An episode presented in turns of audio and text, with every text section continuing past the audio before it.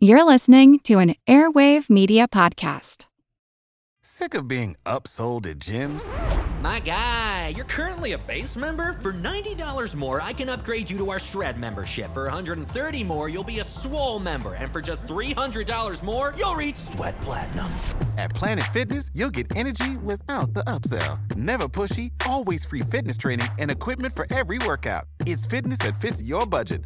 Join Planet Fitness for just $1 down and $10 a month. Cancel anytime. Deal ends Friday, May 10th. See Home Club for details. Today's show is also brought to you by our Patreon supporters, including our Commodore class.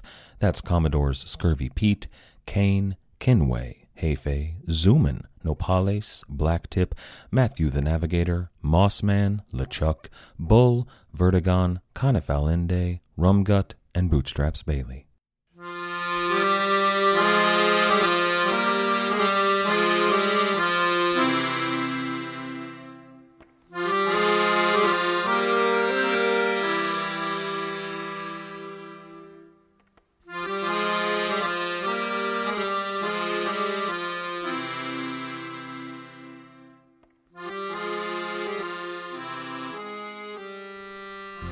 Hello. Welcome to the Pirate History Podcast. My name is Matt. Thank you for listening. People will sometimes ask me who my favorite pirate is, or maybe who the greatest pirate ever is, and I never find myself able to answer that question. It's probably because I've read too much and thought too much about pirates, but there are contenders. Henry Avery is a contender. It's part of the reason I chose his flag for the podcast logo. He was successful as a pirate and probably got away with it. I like that. But then again, he was a slave owner and was very active in the slave trade and some of the more illicit elements of it. So, yeah, that's pretty uncool. Benjamin Hornigold is another. He was a privateer with a code, a, a personal code of ethics, not just a pirate code, and I like that a lot but he would eventually turn coat and hunt down some of his former fellows. I like that a lot less. Usually, when I'm thinking about this topic, it comes down to the two pirates that were Hornigold's star pupils, Edward Teach and Samuel Bellamy.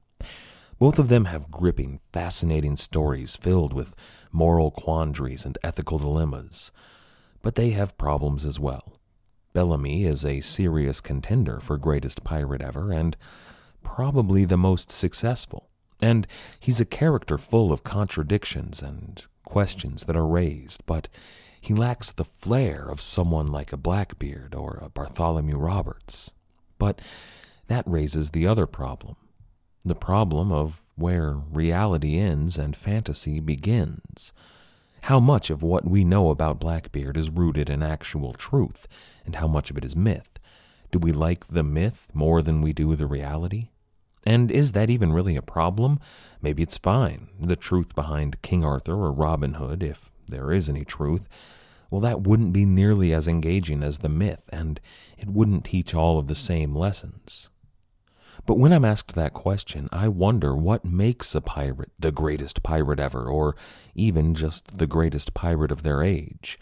Is it measured in getting away with the piracy? Is it measured in how much the pirate in question managed to steal? Or is it in the myth that surrounds them and how they are remembered? Now, I want you to keep that question in mind over the next few weeks. I'm not prepared to answer it by a long shot, but it's an important question to think on. Because for the next few weeks, we're going to be talking about a cast of characters that are nearly all contenders. Not necessarily for greatest pirate ever, but definitely for greatest pirate of their age. There were maybe half a dozen pirate captains that were all working in the same region at roughly the same time. They all, almost all, knew each other and were probably friendly. Some of them were friends, but some of them, well, some of them were rivals, and some of them ended up as outright enemies. Now, we've talked before about the comparisons that could be made between eras of piracy in both the Mediterranean and the West Indies. I've talked before about Barbarossa as a pioneer, Francis Drake sort of character, and the privateers that followed Barbarossa were, in some ways, similar to the buccaneers. But when the buccaneer era was finally drawing to a close, and the governments in the Netherlands and England and even France started to tighten the leash, well, the privateering work started to dry up. There were some lean years for the buccaneers. But then, a few ship captains decided to leave the privateering world behind and turn pirate. They stole ships and armed them. They took those ships to sea where they captured cargo and better ships and better guns. Then most of them founded bases with shipwrights and merchant fences and defensible harbors, places that they could call home. That's Hornigold, that's Jennings and Vane and Teach and Bellamy and Rackham, that whole drama right there. But in the first years of the 17th century, the 1600s, we see a story not entirely unlike that of Nassau unfold. There was an explosion of ravenous pirates sailing out of what were virtually lawless ports and decimating shipping for years.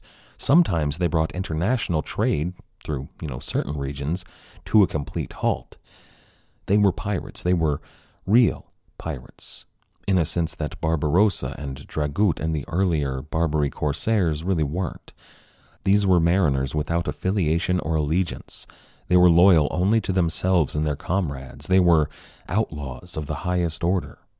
Hostis humani generis, enemies of the whole human race. And it was actually here that that old fashioned legal code was pulled out and dusted off to deal with these pirates. And there were some philosophical similarities between the two groups as well.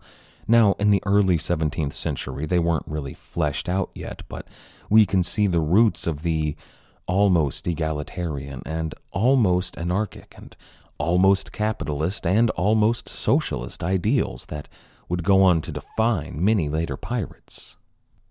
There were some very significant philosophical differences as well, mostly religious, but not only in that.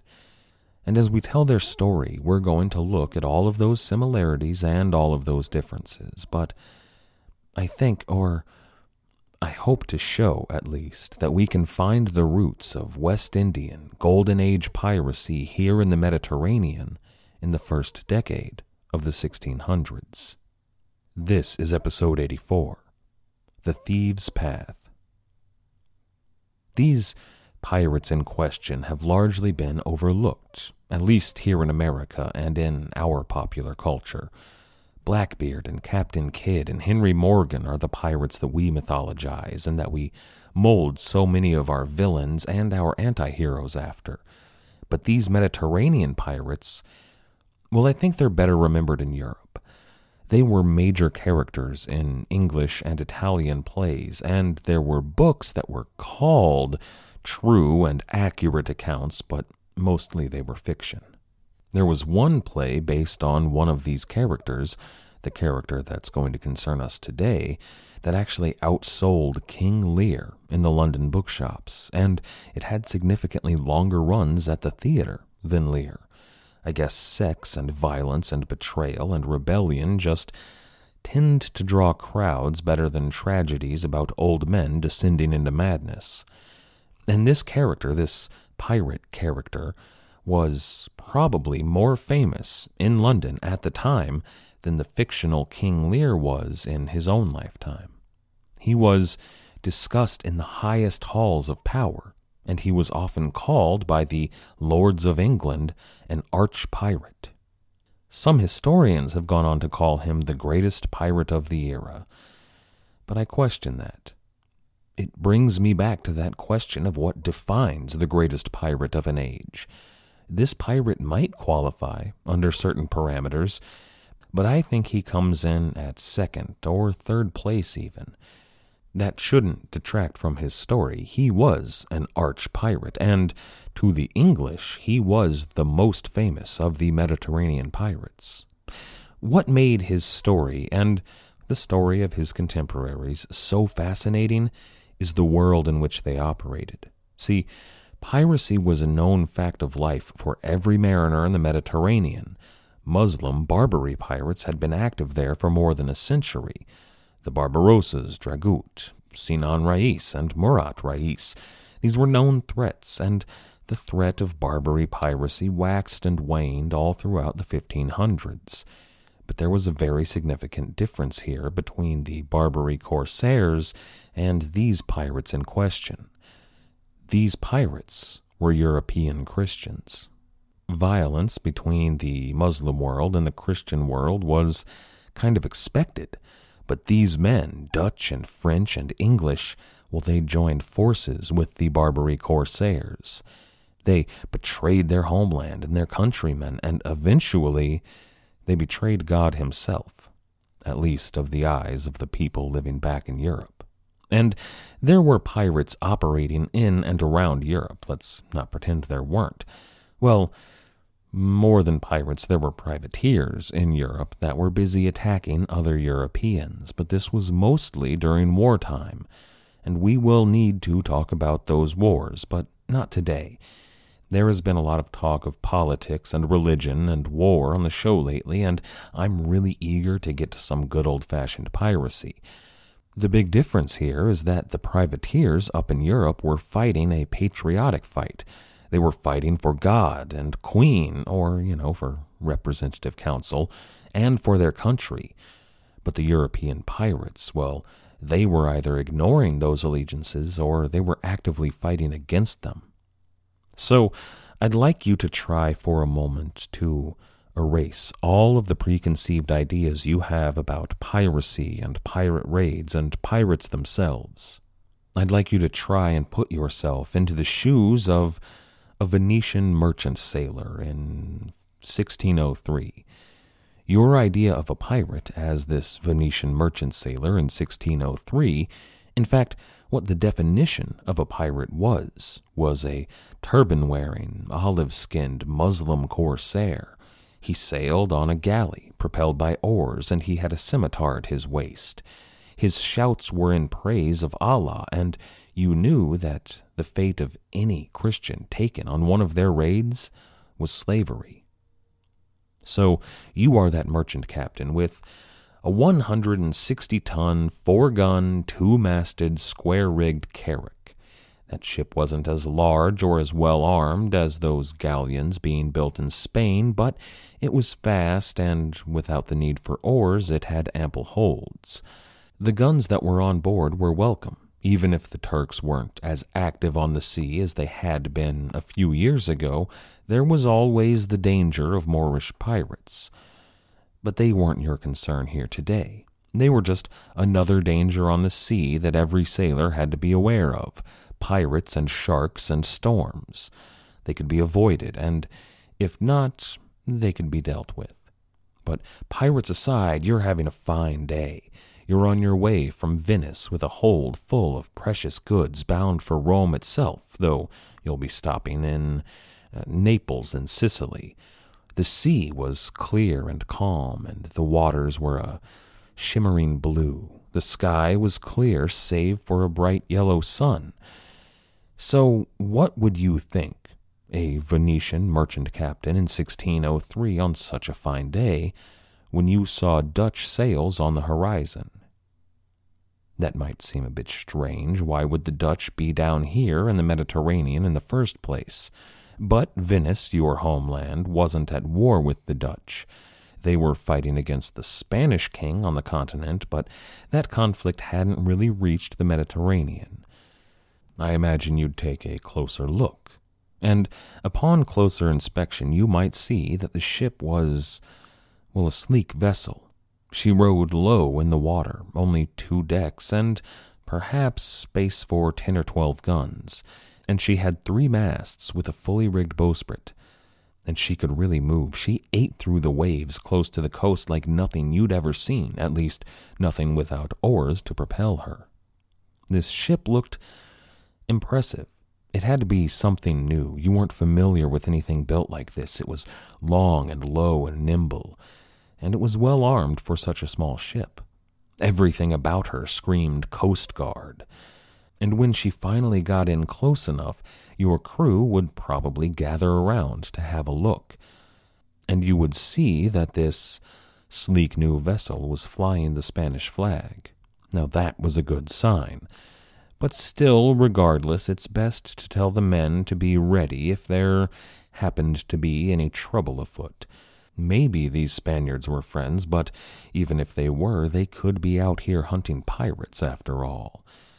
An hour or so later, that ship would hail you. She would pull up alongside your vessel, and the captain would introduce himself and his crew, or at least he would try to. See, as a Venetian, you probably didn't speak Dutch, and most Dutchmen probably didn't speak the Venetian dialect.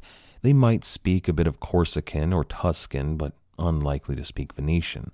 However, both of you would be likely to speak Spanish. You would find out, speaking Spanish, that they are in fact merchants out of Dunkirk. Dunkirk was Spanish held territory in the war, and it was giving the Dutch real problems in their little revolution. His crew were mostly Dutch, but some of them were English, as it turned out. That might be a bit worrisome. Englishmen and Dutchmen were known heretics, but all of the men on board this vessel claimed to be good Catholics, and the Englishmen among them spit whenever the Protestant witch they had for a queen was named. The Dutch would speak sadly of the troubles in their homeland, and said that they prayed that King Philip would soon have it all sorted out. Some of them claimed to be what were called Dunkirkers, or former Dunkirkers those were privateers in the employ of Spain. But the war was getting a bit too dangerous to be profitable, so these Dunkirkers retired and took on a merchant expedition in the employ of Spain. Men like those were just the sort of sailors that you might want to keep close in case there was any trouble. So naturally, you would introduce yourself, and then you'd go on to share pleasantries with the crew. All around, you might find them to be a good group of boys. Being merchant ships meeting on the sea, you would probably discuss the best places to sell wares, and you, being native to the region, would know the best places to buy the goods that will fetch a particularly good price back in the Netherlands. Finally, though, you would have to ask them about their ship. Just, well, what was it?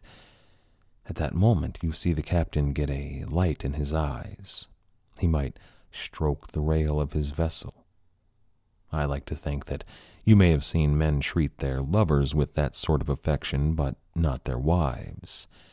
The captain tells you that this ship is something new. They build them there in Dunkirk. They have a shallow draft so that they can traverse the seas on the coast of the Netherlands. They're calling them frigate built. He bought this one as his privateer vessel, and it worked well hunting the Zee rovers out of Holland. It was quite an impressive vessel. Now, you might consider asking the captain here to tag along with you. You really could introduce him to all of the right people all around Italy that could fetch him a wonderful price for all of his goods. And in doing so, you could help the Spanish in their war effort, which was all to the good and you could claim a little commission for your aid. Plus, if you did run into any trouble, that frigate built ship would be a real help, and perhaps, who knows, the captain might just be willing to share some of her secrets. Venice would really be able to use a fleet of them there in the Adriatic.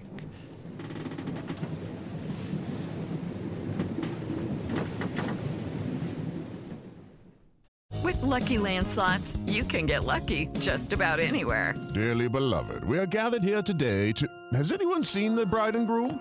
Sorry, sorry, we're here. We were getting lucky in the limo and we lost track of time. No, Lucky Land Casino, with cash prizes that add up quicker than a guest registry. In that case, I pronounce you lucky.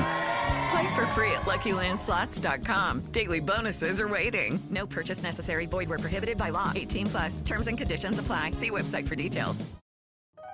Hello, all. Erik Rivenes with the Most Notorious podcast here. Each week, I interview an author or historian about a historical true crime, tragedy, or disaster. Subject matter ranges from gunslingers to Gilded Age murder to gangsters to fires to pirates to wild prison breaks. My guests bring their incredible knowledge directly to you. Please subscribe to Most Notorious on your favorite podcast app. Cheers and have a safe tomorrow.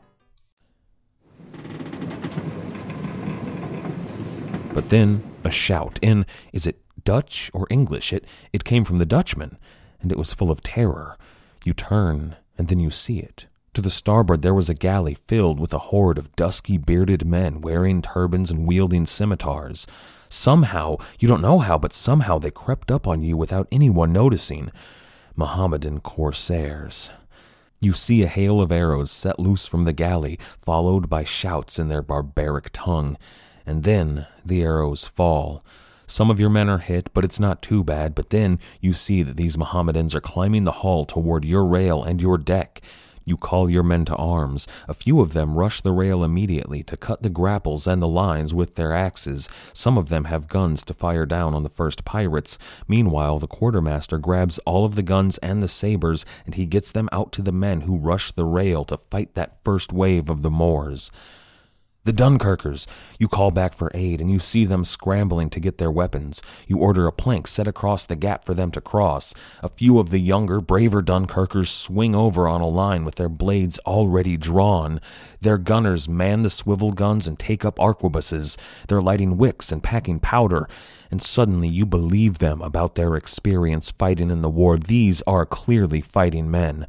So, now that you have allies in your back, you turn around to face the incoming corsairs. You see a few of them getting over the railing. Some of the Englishmen that swung over are already in the rigging with guns drawn, ready to fire. Then you hear a command bellowed in a language you don't understand and a volley from behind. And then you see several of your men fall over the rail, into the water, or into the deck of the corsair galley. Why did the Dutchmen fire? They only hit your men. You turn around, and then you see one of the Englishmen from the frigate, one of the men who spat when his queen was named, approaching you with his saber drawn and two men with guns to either side. Smoke and the smell of powder and blood fills the air, and another volley lets fly. This time you see it. This was aimed at your men.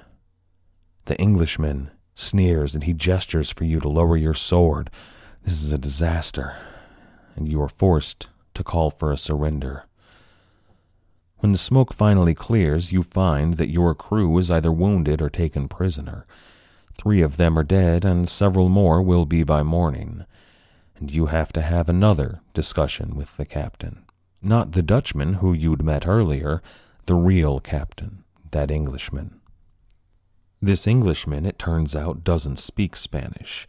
He speaks in a language that is almost Italian. You catch bits of Venetian and a bit of Tuscan, and it's clear that he expects you to understand. But you hear some German and some English in there, and then is that the language of the Turk?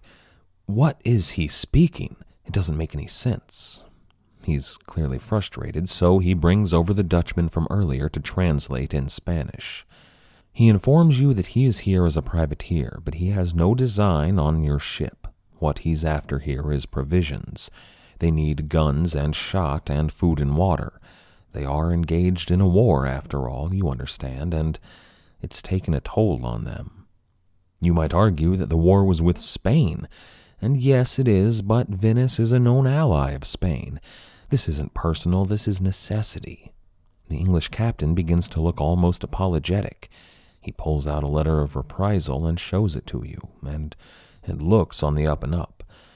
They will only take what they need, though. He promises to spare your lives, to give you your ship and most of your cargo intact, so long as you give over what they need. You might scoff at that if you had the courage. If he was a privateer, after all, he should explain the presence of those Turks. But then the captain does. See, he and his men, his English and Dutch friends, were abandoned in Morocco by their captain and their companions. They had to take on whatever crew and ship they could, and they couldn't find much. They were forced to sail for Algiers in a leaky little old galley that barely made the trip. There they picked up some crew. There weren't any Europeans, though. The Pasha, the governor there, forced them to take on these Mohammedan corsairs and a whole corps of janissaries. He said that was the law. They could choose either that, or they could lose their ship and their freedom. The captain then glances over his shoulder and lowers his voice. See, these Turks are vile pirates. They have no respect for anyone or anything, certainly no Europeans.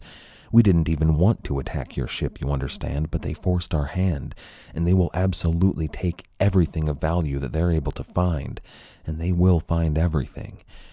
The captain said he has no wish to impoverish one of his fellow Christians. He just needs enough to survive until he can shake these Turks. So the privateer tells you that if you have any chests of coin hidden away, or maybe a stash of valuables, it would be in your best interest if you handed them over to him. He could look after them, he could guard them, and on his honor as a righteous Christian man, he would return them. He would even, he said, give over a little bit from his own purse as recompense for the damage done here today. Now, what choice do you have here? There were no good options in this situation. Whether he were telling the truth or lying, most people would hand over their valuables. Naturally, you agree to do so. You tell him where your stash and the stash of your top officers is hidden so that he can secure it away. The Englishmen and Dutchmen are busy unloading the cannons and shot and powder and food and water. You do notice that they're leaving you enough food and water to make it safely to a harbor. But you do see that the Turks among them are exploring your holds, and you start seeing them carrying up things that are not what the captain had promised. When finally they appear to be done, they all get on board their privateer vessel, that frigate that you had so admired and the captain waves a goodbye to you and fires off a shot in salute, and you notice that he still has all of those private valuables on board, never to be seen again. So, what would you do in that situation? You had enough food and water to get home, you still had your ship, but how would you respond? You might sue for redress in England. Your goods were bound for Rome, not Spain, so they were not a valid target for privateers. This was the most common action taken by Italian merchants, and this happened to a lot of Italian merchants. And there are a few reasons that I wanted to share this fictitious story with you. I wanted to put you in the shoes of a merchant experiencing an attack like this. This was, well, piracy in the Mediterranean was nothing new. They knew of the Barbary corsairs and their depredations, and of course most Europeans were familiar with privateering raids by other Europeans, but this was different. This was a pirate raid that most Europeans hadn't ever seen before. The ships, this frigate, which is kind of a big deal in this era, was something new, but also the tactics used, this pretending to be friendly, which happened very often, a false flag attack. And considering how new this is, this is where the piracy that we have come to know and love begins. So I wanted to put you there. And beyond that, we skip over a lot of the less noteworthy raids that occur during our story here on the Pirate History Podcast. Mostly because during the buccaneering era and even the golden age of piracy, most mariners knew that it was just better in most cases to strike sail and surrender you wouldn't have as many of your goods stolen, and not one of your men would be injured or killed. However, here in the early 1600s, they didn't know that. These merchants knew traditionally that they had to fight for their lives against pirates, against the Barbary corsairs, or they would be taken into slavery. So, when faced with piracy done by Christian Europeans, they thought they had to fight as well. But there were dozens, even perhaps hundreds, of this sort of complaint made to the English government. See, England had a long history of privateering. They were well acquainted with these sort of complaints. Ever since King Henry VIII declared that privateers, quote, shall enjoy to his proper use, profit, and commodity all such ships, vessels, munition, merchandise, wares, victuals, and goods which they shall take of any of his majesty's said enemies. And then, ever since Queen Elizabeth's declaration that all such complaints be heard in the Admiralty Court, a court which received 10% of all profits from any privateers, the English had grown quite adept at dealing with and ignoring these complaints. The captain in question would likely receive the same reception from the Dutch officials who had much the same system. Would you take your complaints to the Ottomans if you were that Venetian sea captain?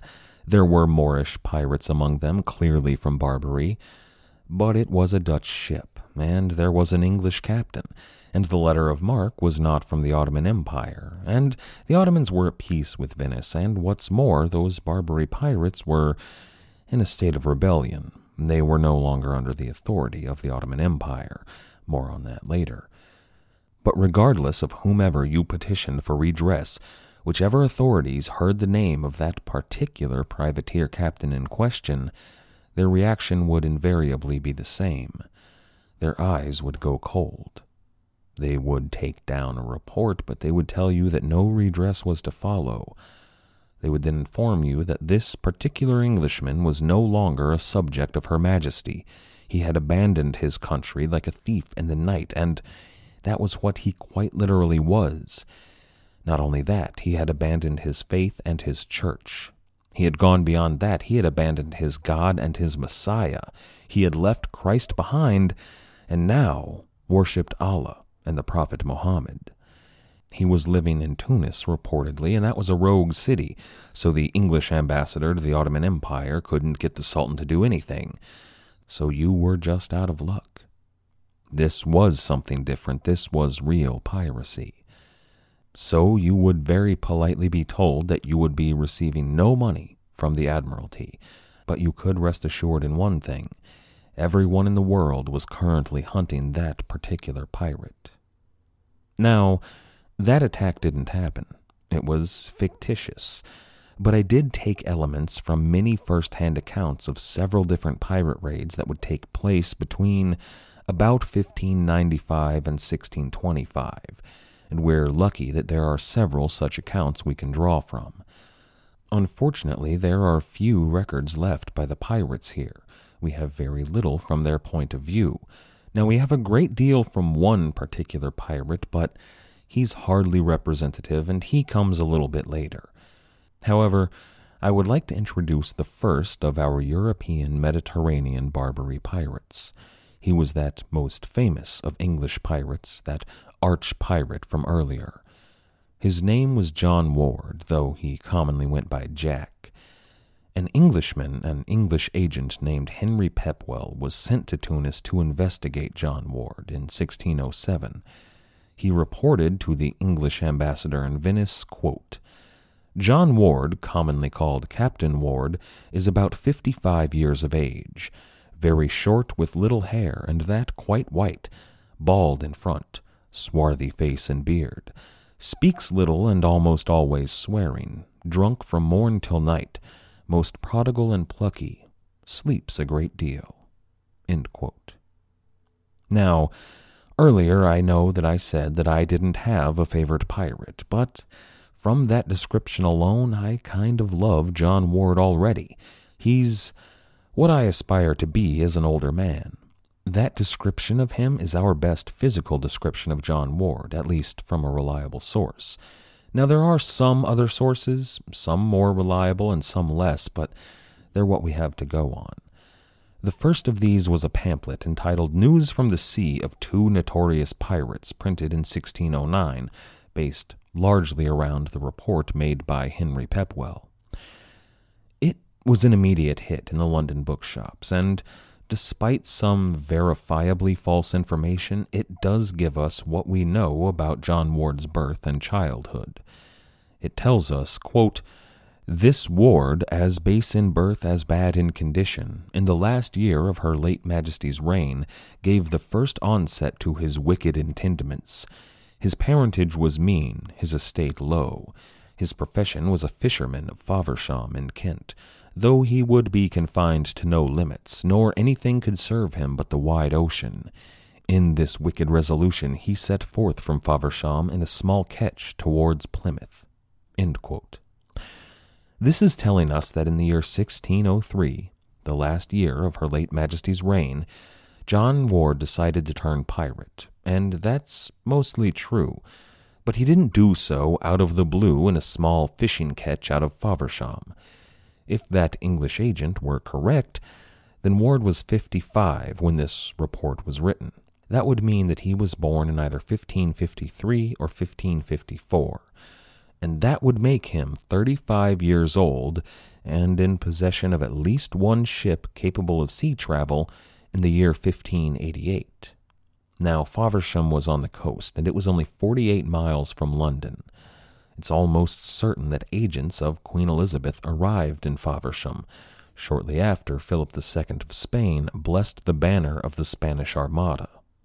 Now, we don't know whether or not John Ward was still a fisherman at 35 in 1588, but if he was, it was here that he answered the call to enter the Channel and potentially to do battle with Spain. John Ward fought against the Spanish Armada in 1588 during the attempted invasion, under, notably, Admiral Sir Francis Drake. Now, we can banish any images of dashing heroics here. He almost certainly wasn't there when the proper initial battle was fought. He was a privateer, he wasn't a navyman, and though Drake was technically his admiral, John Ward never received any orders from Drake and certainly never met the man. His job, along with many others, was probably to defend London when the Spanish passed by. There were many, many ship captains that had the perhaps enviable job of sitting around with what were, in truth, really just terrible guns on their decks. Just many of those guns didn't even work, but they tried to look intimidating. One ketch out of Faversham, owned by a fisherman with a few antique firearms on board, wasn't going to scare anybody away. But if you get a few dozen of them, backed up by a few staunch warships, well, that just might convince the Spanish Armada to move on. So, Ward, well, he may have fought here, but he was at least prepared to fight in defense of Queen and country. This was that patriotic motivation we discussed earlier. I mean, he probably earned some money here, but he was willing to put his life on the line to answer the call in England's time of need. That's a patriotic move. In this moment, you could compare him favorably to the English shipowners who offered up their yachts for Operation Dynamo in 1940. Now, next time, we're going to be looking at John Ward, among several others, in that Anglo Spanish War that was part of the Eighty Years' War between Spain and the Netherlands. But John Ward served in that conflict, and that's what's important today. He was a privateer. Nearly all of the sailors in what passed for a navy in Elizabethan England were in fact privateers. That was Elizabeth's policy. The crown was poor and couldn't afford a navy. Privateers, though, were cheap, and they might actually bring funds in. But that war was going to end. Queen Elizabeth would die in 1604, and James, the King of Scotland, would become James I of England when he took up the throne. And under James, all of those privateering commissions dried up. There was a privateer named Richard Bishop who had had a commission under Elizabeth and lost it. He wrote that James I, quote, hath lessened by this general peace the flourishing employment that we seafaring men do bleed for at sea. Now, if John Ward were, in fact, the sort of man for which nothing would serve but the wide ocean, can you imagine him going from a profitable privateering career in the North Sea back to fishing off of the coast of a tiny hamlet in Kent? I can't, and John Ward couldn't either. So he signed up to be a sailor in the Royal Navy on board a ship called the Lion's Whelp. It was a small Coast Guard ship, but he was never happy there. To be fair, no one was happy in the Royal Navy. It was a thankless way of life that usually gave out poor rations and worse pay, not to mention all of the punishments dealt to anyone that grumbled too loudly. But again, we don't have any of Ward's own thoughts written down during this time. John Ward almost certainly couldn't read or write. But all accounts that we do have call him quiet. Terse, maybe is a better word, laconic, and when he did speak, he was a man prone to swearing. But remember that play I mentioned earlier that outsold King Lear and lasted longer at the theater than King Lear? That was written by a man named Andrew Barker, and it was entitled a true and certain report of the beginning, proceedings, overthrows, and now present estate of Captain Ward. From now on, if I need to refer to it, I'll probably just call it a true and certain report of Captain Ward. But Andrew Barker was quite happy to fill in some of those gaps left by Ward, and he did so with almost elegant prose. But he gives the best description we have of Ward during his years in the Navy, whether or not they are actually true. Barker tells us that when he was in the Navy, Ward would, quote, sit melancholy, curse the time, repine at other men's good fortunes, and complain of the hard crosses that attended his own. There are some official accounts of Ward's tendency towards drink and violence and the cheapest women money could buy. He was something of a troublesome sailor, but they still wanted him on board. But we don't know what it was that pushed him to become a pirate. Did he receive a lashing? Maybe a demotion or a cut in pay. Maybe it was the rats on the ship or weevils in the bread. We don't know. But, once again, Andrew Barker is willing to put words into his mouth here. He writes, fictitiously, of Ward saying, quote, Here's a scurvy world, and as scurvily we live in it. Where are the days that have been, and the season that we have seen, when we might sing, swear, drink, drab, and when he says drab here, he means to cavort with prostitutes, to sing, swear, drink, drab, and kill men as freely as your cake makers do flies, where we might do what we list, and the law would bear us out in it. Nay, when we might lawfully do that which we shall be hanged for, when the whole sea was our empire, where we rob at will. That is quite a speech, and John Ward never said that. But I enjoy the sentiment. It creates a character of John Ward and it may actually have been a decent representation of what John Ward felt. The author did talk to many former privateers that mm, some of them turned pirate to amalgamate this response. But in the play, John Ward gave that little speech to a group of about 30 other sailors that were serving on the Lion's Whelp. They weren't on board, though. They were in a tavern in Portsmouth. See, earlier that day, John Ward had heard from one of the women with which he kept company that there was a wealthy Catholic Englishman there in Portsmouth that had decided to take his family and set sail for the friendlier shores of France. Now, he wasn't only taking his family, he was taking all of their worldly possessions and a substantial amount of hard coin. Now, the family and his household staff were asleep in an inn nearby but all of his goods were already on board a ship at anchor in Portsmouth Harbor. So, after a few rounds, and Ward was kind enough to buy these rounds for these thirty or so men, he gave that speech, and that inflamed the men. It reminded them of what they used to be. And then he informed them of that traitorous Catholic who was leaving English shores to flee to France and there was a good bit of religious prejudice here. Remember, James I was considered by many English people to be a little too friendly with the Catholics. They would go on to have a civil war over the Stuart dynasty and their ties to Catholicism.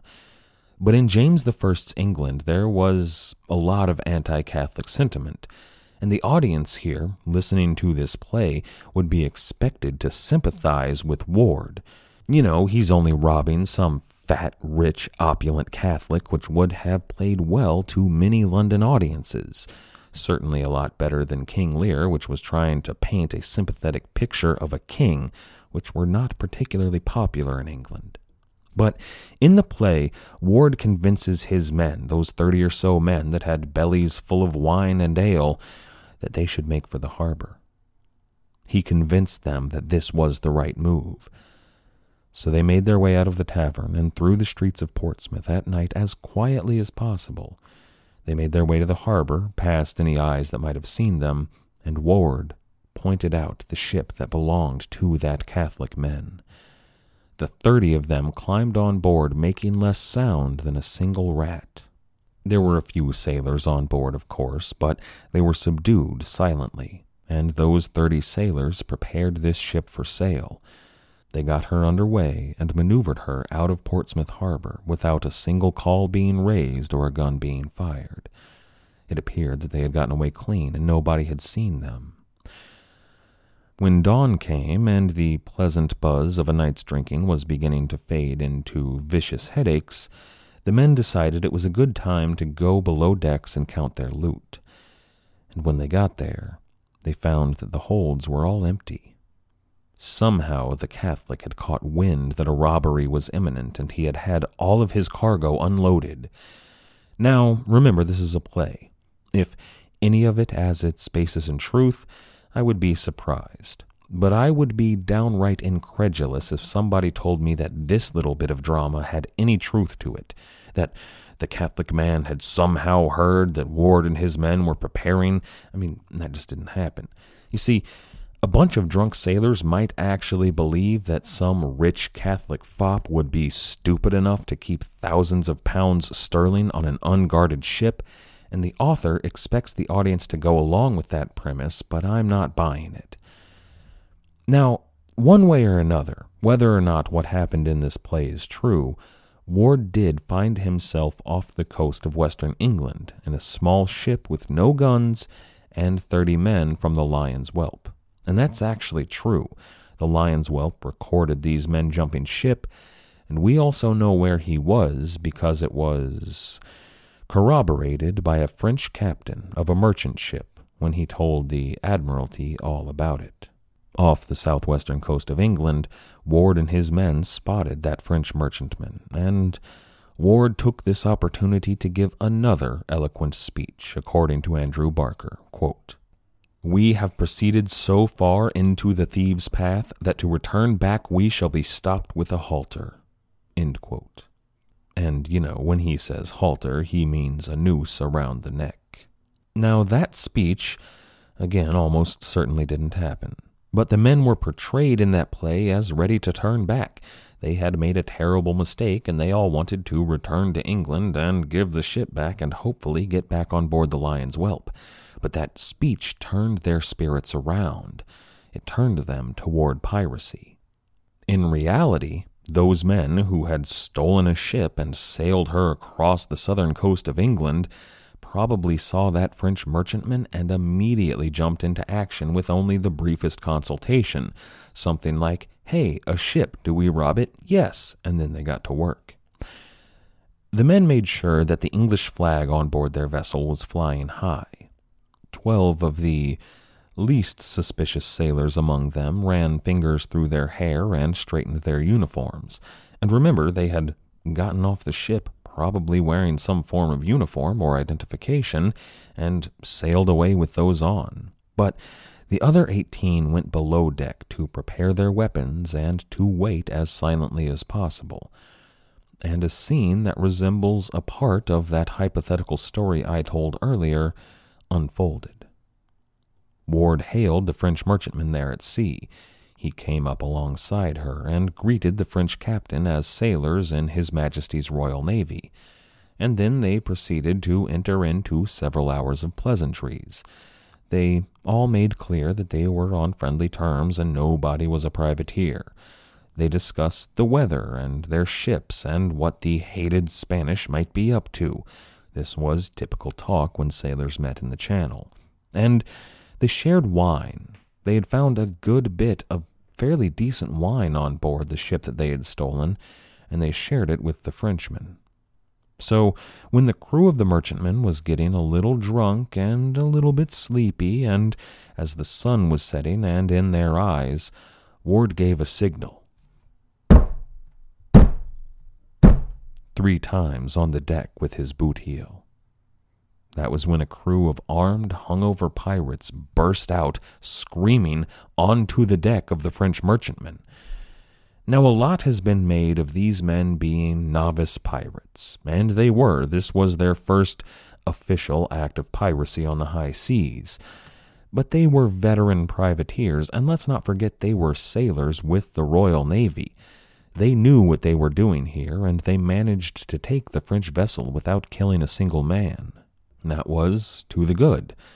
Ward ordered the French captives put aboard the smaller ship, the one he had stolen from Portsmouth, and he was going to take the merchantman with six guns and ample stores of powder and shot. This was a good ship for oceanic travel and for the business of piracy. However, a ship like that was a little bit too large for 30 men to crew. They could do it, but it was going to be hard work. So they would have to take on more crew, and as it happened, John Ward knew just where to find them. He piloted his ship for a fishing village nearby called Cawsand, which was a well known haven for smugglers, known to John Ward from his privateering days. In the book Pirates of Barbary, Adrian Tinniswood writes what serves as the perfect cliffhanger to end today's episode. He writes, quote, Throughout Ward's career as a pirate, one of his most effective qualities was his power of persuasion he had convinced thirty men of the Lion's Whelp's crew to jump ship and steal the bark with its presumed cargo of Catholic gold. When that failed, he convinced them to take part in a daring act of piracy. In the years to come, he would convince Ottoman officials to provide him with men and munitions. He would convince English agents who came to hunt him down that they should change sides. And now, on the beach and on the quay and in the alehouse, he convinced the smugglers of Cawsand Bay to follow him to the Barbary coast. We're going to get to that story, but not next time. Next time, we're going to talk about the two other primary players in this first decade of European Barbary piracy. This time, one of them will be a Dutch sea rover who fought during the Eighty Years' War against Spain, and a Frenchman who decided to turn pirate because of an argument with his mother in law. I'd like to thank everybody for listening. I'd like to thank everybody who has helped to support the show as well. Everybody who has signed up to become a patron on Patreon, everybody who has left us a review or a rating at iTunes, everybody who has recommended the show to their friends on social media or in real life. Without all of you, I couldn't do this, so thank you. Our theme music was, as always, The Old Captain by the fantastic band Brillig. If you haven't checked them out yet, you really should do so. You can find them at brillig.com.au. That's B R I L L I G.com.au. After you're done over there, why not check out our website at piratehistorypodcast.com, or you can get in touch with us on Twitter, SoundCloud, or YouTube. As always, and most importantly, thank you for listening.